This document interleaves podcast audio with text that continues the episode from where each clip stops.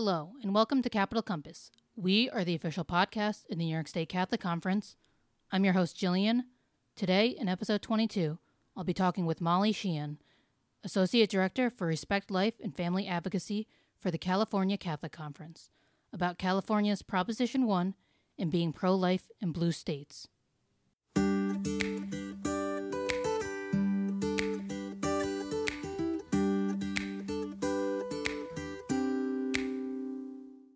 Each October, the Catholic Church in the United States celebrates Respect Life Month. During this month, we're asked to reflect more deeply on the dignity of every human life. When we use the term of respect life, we don't just mean the beginning of life, but all aspects of life, from conception until natural death. To find resources on respecting life, you can visit our website, nyscatholic.org, or check out the list of links provided in the show notes. There, we have an abundance of resources on topics ranging from abortion, public policy, and Catholic teaching resources to Catholic end of life and everything in between. You can also contact your local Catholic Charities offices for more information. We'll be right back after a brief message. Are you interested in staying up to date with New York state legislation pertinent to the Catholic Church? Do you want your Catholic voice to be heard?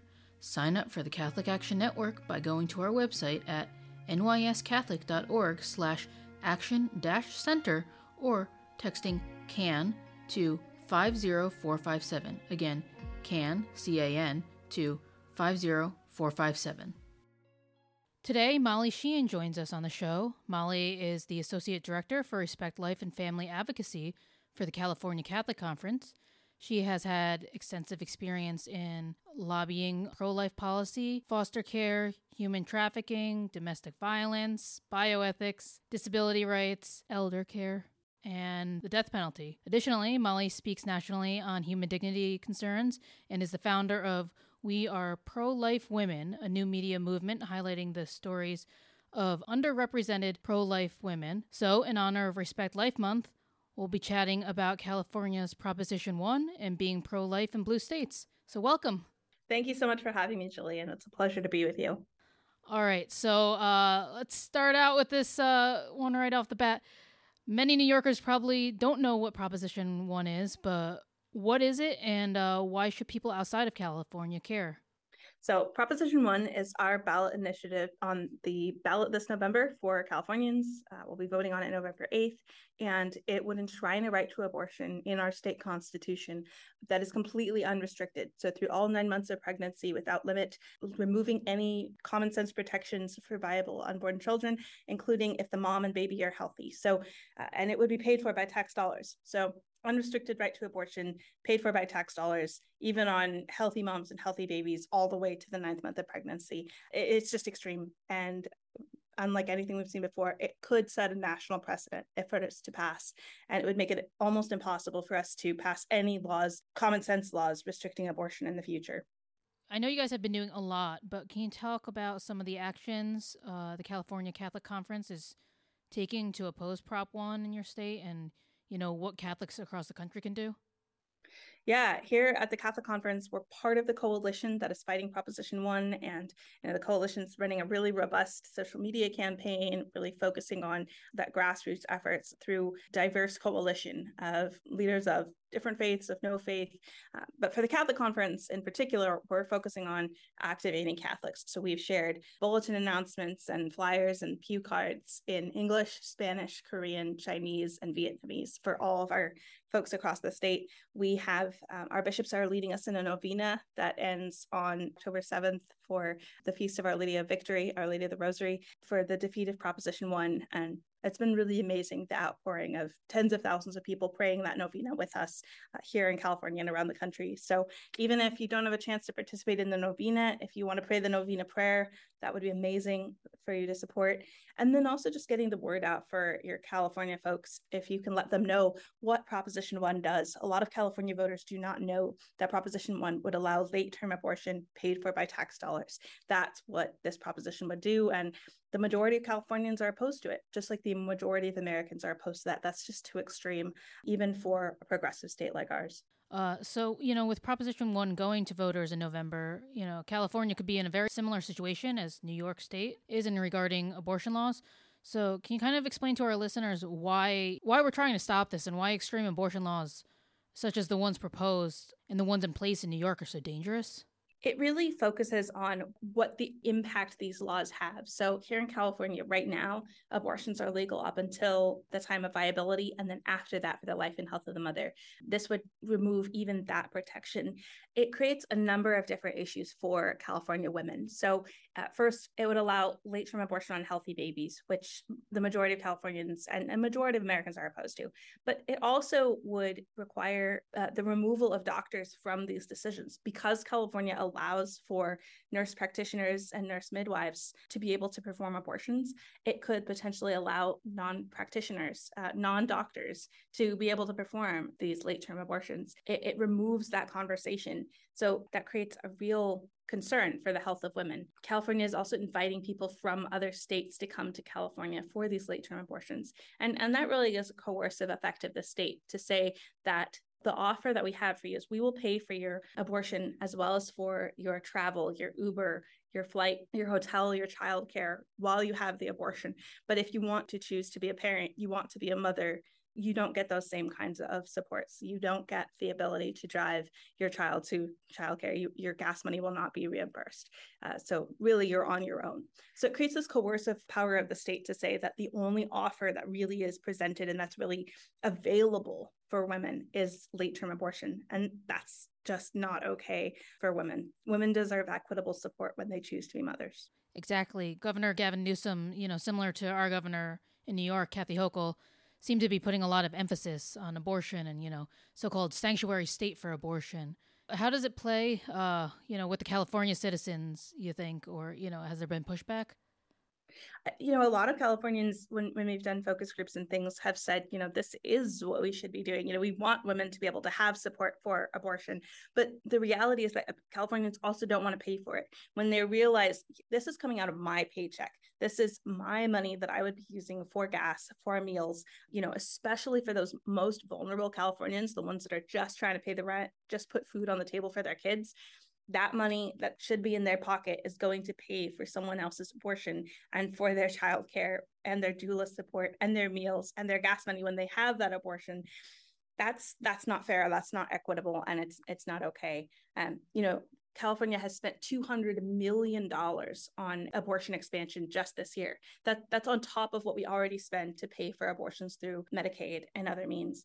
So it's really a coercive power of the state. And the impact of that is that the, the governor has said in vetoing a number of bills that would have helped mothers, he has said, no, we can't do expanded perinatal care for moms on Medicaid, um, you know, to pay for those additional visits and screenings. We don't we don't have that money in the budget. No, we can't pay for universal doulas that help Black mothers, especially to be able to have healthy births. No, we don't have that money in the budget, but we do have money to pay for your doula if you have an abortion.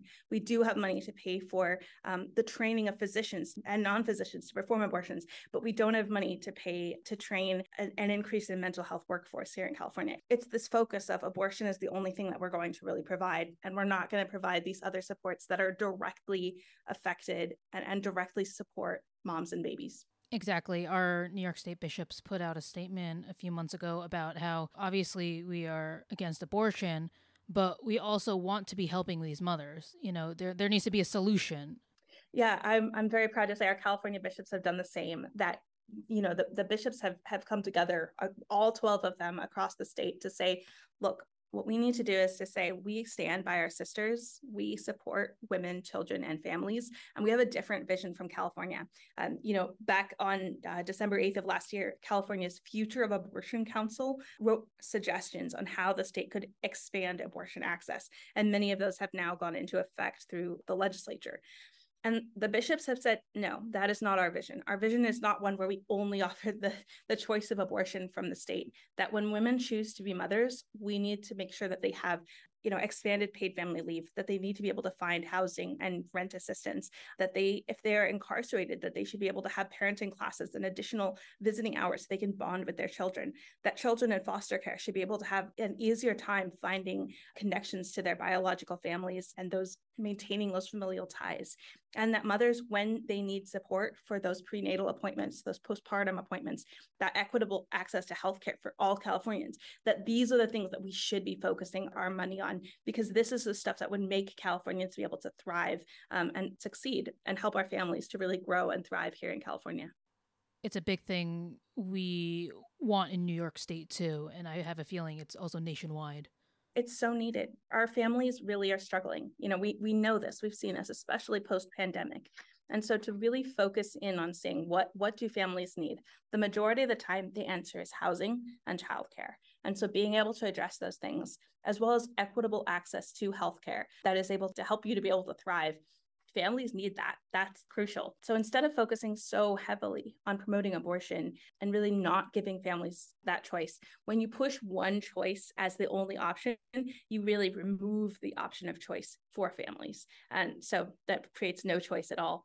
So the goal really should be making it so that our families can thrive in, in our states through our, you know, good schools, good healthcare, you know, good resources that families actually do need, a good childcare system paid family leave, all of those things that help families. Exactly. And, you know, uh, us talking about this is no coincidence. Of course, October is Respect Life Month.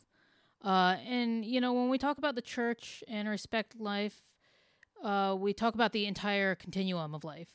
It's not just about the beginning of life, which I feel is sometimes, you know, mixed up in the in the narr- in the secular narrative. So, can you tell me a little bit about the issues the California Catholic Conference is involved in that fall under that broad aspect of uh, respect life? Yeah. So, you know, when we talk about respect life, uh, you know, the, the old adage that it's womb to tomb really is true. At every single stage of life, every human being has dignity. Every human being is valuable and loved by God.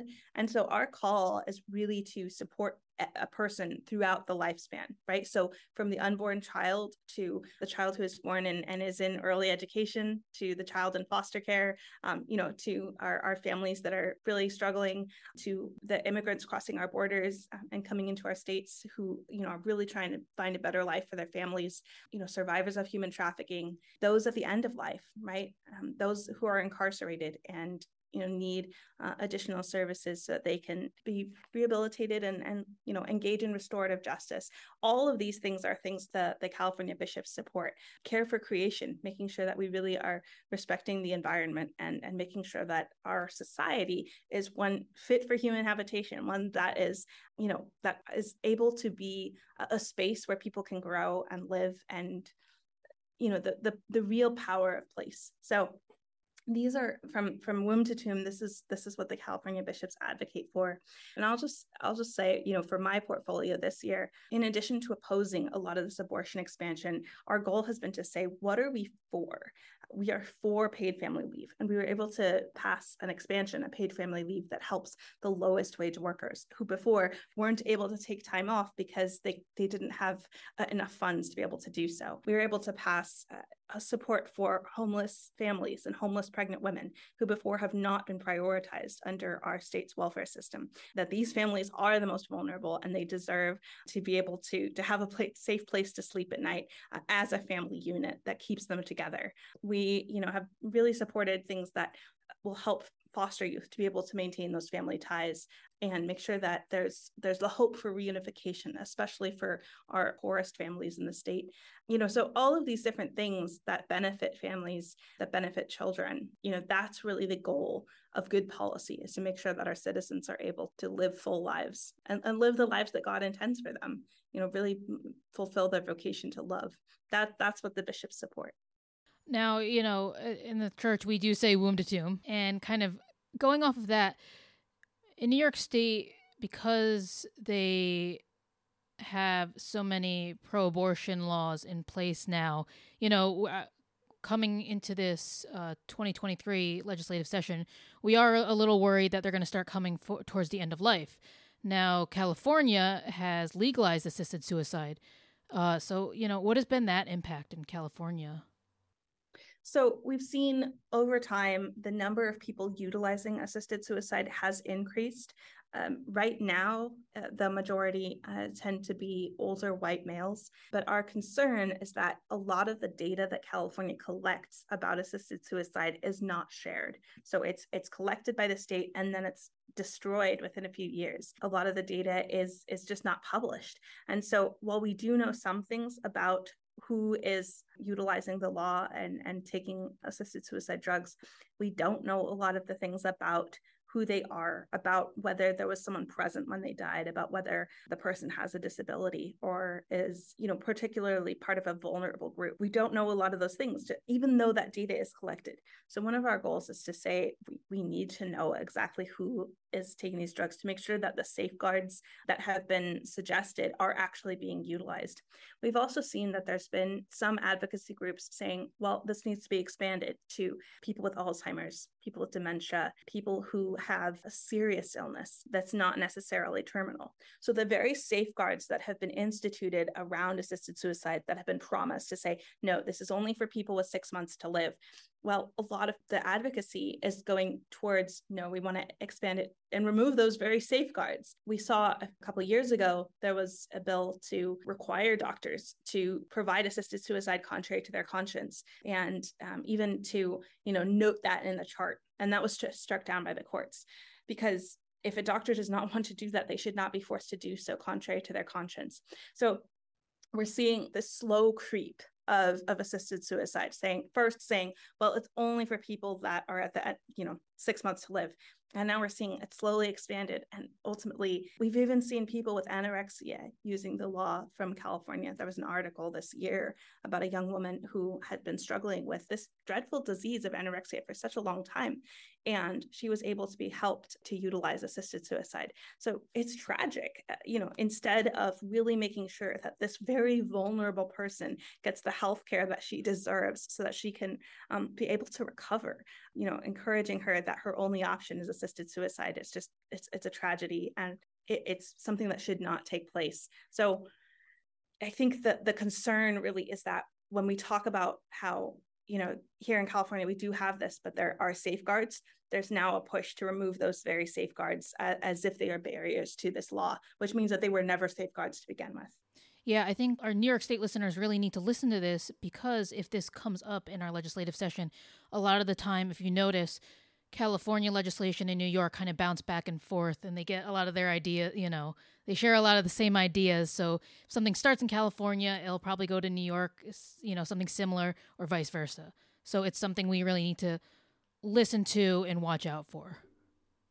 Yeah, it could be a risk for your state, especially for the most vulnerable New Yorkers, right? So here in California, the people that are and and what we've seen across the country in states that have legalized assisted suicide is that this is often encouraged as an option for the most vulnerable who are not able to afford to pay for healthcare or who don't have equitable access to excellent healthcare.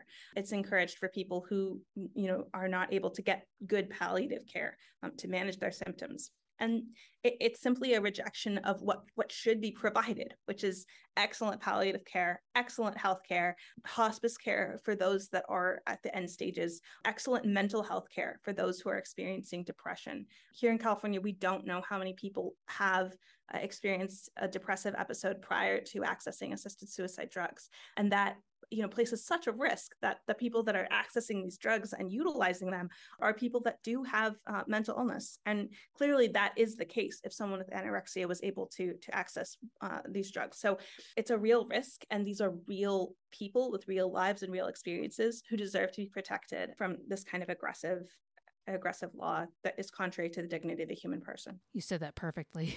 switching a little bit. As an outsider, you know, California seems like a very secular state. Uh, you know, even more so than New York. You know, I don't know, you know, obviously different sides of the coast, but you guys seem to have a very large Latino population. From what I read, you know, more than 15 million of your residents identify as Latino. So, can you talk a little bit about the Latino presence in California in terms of, you know, sustaining and and enriching the church? So Latinos are the church in California. So we have 12 million uh, Catholics in California. So we are about a third of the state is Catholic, which is stunning. That you know that's not even including the the numerous Christians in the state. So um, very very large Catholic presence. But that Catholic presence is Latino, like, and it, it influences every single aspect of California. Our celebrations for Our Lady of Guadalupe are massive. And it's just part of the fabric of the church that we celebrate her because she is our mother. We have the history of the California missions. Um, so the names of our cities throughout the state are, are named after saints and they're in Spanish. You attend a lot of events, especially in Los Angeles, and the event will be bilingual. It just is. And, you know, our, our masses are in Spanish. And that influence of Latino Catholics is such a gift to our church because there is such a strong value of family and and of culture that Latinos bring into the church. Um, this this desire that I want my family to succeed, I want my family to thrive. That you know the tide that rises is one that rises with the entire family. That you know we are united and we're connected. And so I just I see that as a richness that is brought into the church by our Latino community that I don't I haven't encountered anywhere else in the country to this extent. And when I leave California, I miss it because it's just it's yeah, I, I love it. But I think that's important that you talked about very much the family unit within the Latino community and kind of circling back with abortion and everything in terms of respect life. You know, the family unit is very important and something that the Catholic Church tries to emphasize. Absolutely you know and and for the latino community you know for our mexicans our salvadorans our our numerous different communities this is something that just is it's a value that you know we we don't have abortions because because no you're you're my daughter you're my sister and you're part of my family right? So like we'll we'll help you. When we've talked about recruiting more foster parents here in california what we found is when you talk to um, many of the latinos um, many have not been invited to be foster parents before. But when you offer this um, when you say hey would you are you interested in being a foster parent? So many our, our latino families out responded our, our english speakers seven to one because they said, look, yeah, of course, there's a kid who wants a home and needs a home, and I have a home, I have a family. Of course, I want to welcome this child into my home. It just becomes eh, something that is so beautiful and responsive of like, I belong to a family. We all belong to a family, and everyone deserves to know the love of a family. And it's it's something that everyone should experience. And our Latino families know that best of all. So you've been working for the Catholic Church a little longer than me, and you're also the associate director of Respect Life and Family Advocacy, as opposed to uh, my media and advocacy over here in New York.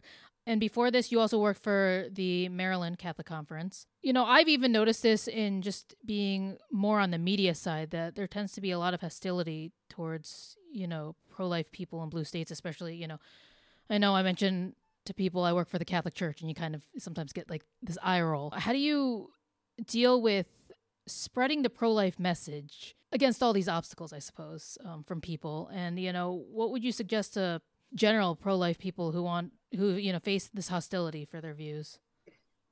Yeah, th- there's a few things that I've found to be helpful. I mean, the first is our, our bishops, when they launched our new campaign to support women, children, and families, they called it We Were Born Ready. And it just says, like, this is who we are. This is who we've been as Catholics for our entire history. We serve the poor, we care for the most vulnerable, um, we feed the hungry, give drink to the thirsty, clothe the naked, visit the sick and imprisoned. That's who we are, and that's what we do. And that's what we've done as Catholics for, for generations. We built the first hospitals, started the first universities. So that's in our DNA. And when I get to talk about that and say, hey, I'm here from the California Catholic Conference, the church is the largest provider of private nonprofit social services for education, for healthcare throughout California, throughout the US, and throughout the world. That just elevates it. You're saying, this is who I represent. So, something to remember is you have the entire history of the church and, and the entire um, support of the Catholic community behind you. That this is this is in our DNA as we care for all people. So I, I love to remember that and just bring that to the table. Another thing that I notice is, you know, you don't want to, you can't be afraid. You know, the whole reason we call that We Were Born Ready, part of that is, it, you know, really a clarion call. And it makes me think of Joan of Arc's uh, statement when, you know, she was leading the armies of France. She, she stated, you know, I am not afraid. I was born to do this. And so that's how each of us have a baptismal call to respond to serve the most vulnerable. Uh, and that includes the unborn, that includes people at the very end of their life, that these are people that need someone to stand up for them. So that's that's what we get to do. And then I think the other thing that we get to talk about is why we're opposed to these things. That this is I represent a church. I I am very religious, right? This is this matters to me. There is deep reasoning behind the reasons that we are opposed to to abortion to assisted suicide to any attacks on the dignity of the human person. You know when i talk about abortion i talk about how this is reproductive coercion when we're pushing abortion without providing um, these equitable resources for mothers. You know and that is something that can cross party lines. When we talk about assisted suicide when we talk about it as something that is pushed by insurance companies on people who are the most vulnerable the most economically downtrodden the people that are most at risk. And so, really trying to distill this into language that people can understand and the language that is current and is being used, saying, look, like you care about the poor, you care about the vulnerable, you care about immigrants and about families. We do too. And here's why. And here's why these issues are immigration issues. They are issues of poverty. Like these things cross all of these lines. That's an excellent point, and I think you know um, we'll be talking about this on our podcast more as we get closer to the November election. But one of the big things is we don't endorse any party. My mom likes to use this phrase, she's a Catholic voter. And I think that puts it perfectly that we need to remind people that we are nonpartisan. Absolutely. We don't belong to a party. Our, you know, our, our top thing, as your mom says it, she's a Catholic voter. The top thing is for us to be Catholics first. And what we bring to the table is encouraging each party, you know, all across the political spectrum to be more Catholic, to care more about human beings, to care about religious liberty, to care about creation that these things matter and that's what we get to bring to the conversation is the the values that our faith gives us that inspires us to to act. For our listeners uh, we are both in the same age group. Um, i believe in both of our, us are in our 20s and you know talking about that it can sometimes be difficult to go against the grain. You know uh, a lot of young females in our age group very much support abortion on demand. You know how have how has that experience been for you yeah I, I definitely lost a lot of friendships uh, over time just because I've, I've been very outspoken about this for a long time and it's hard i'll admit that. But there's also this desire to say i as a woman am, am deeply offended at the pressure to support abortion, as if that's the only thing that women are allowed to advocate for. It's deeply offensive. And um, honestly, it's misogynistic to say that the only option for women is abortion, something that is violent, something uh, that, that has been battled about here in the United States for so long. So I, I, I reject that. And I just say, you know, no, like I know the value of every single human being. I've discovered that for myself. And so I have the opportunity and the responsibility to speak up, to say, I, I reject aggressive violence, uh, including the violence of abortion, the violence of assisted suicide, and that things, these things do not solve poverty. They do not solve homelessness. They do not solve domestic violence. After the abortion, a woman is still in those same situations. After assisted suicide, the person is no more. Their struggles have not ceased. The person has ceased. So mm-hmm. I reject these violent notions and instead want to see a world and build a world that is better and that values social justice. And that's something that our generation values deeply is social justice. And you know inviting people uh, our age i think using the language of social justice and saying yeah you care about human beings then that this is why you should work with us to to be able to advance a more just society because we all care deeply about these very issues. Exactly. I've been uh, in very similar situations. And at the end of the day what respect life month represents is the human dignity of life you know? It, life is important life is important. You know, we we reject racism because that's contrary to human dignity. We we reject, you know, solitary confinement and the death penalty because it's contrary to human dignity. You know, we reject unjust immigration practices um, and policies that leave people in desperate situations because that's contrary to human dignity. And so in the same breath, we also reject things that are, are contrary to human dignity at the very beginning and very end of life. It's a consistent view uh, and one that that places the human person at, at the center, that places the family at the center and says, this is how families thrive. So we we reject these violent views and then we say, look, here's what we want. We want families to be okay. That's all I'm asking for. Like I want people to be able to thrive in in their communities. I want families to be able to stick together and everybody should be able to get behind those very values.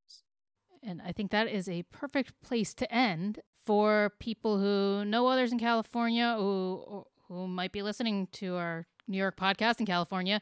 Um, to learn more about Proposition 1 and the work of the California Catholic Conference, you can go to www.cacatholic.org. And thank you so much for being on the show. Thank you so much for having me, Jillian. Thanks for listening to the Capital Compass podcast.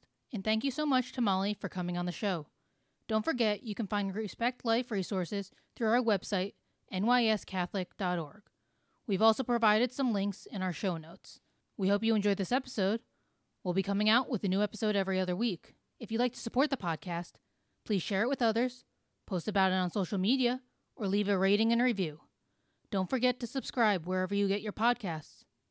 To catch all the latest from the conference, you can follow us on Instagram and Twitter at NYS Catholic Conf, and on Facebook at NYS Catholic Conference. Thanks again, and God bless.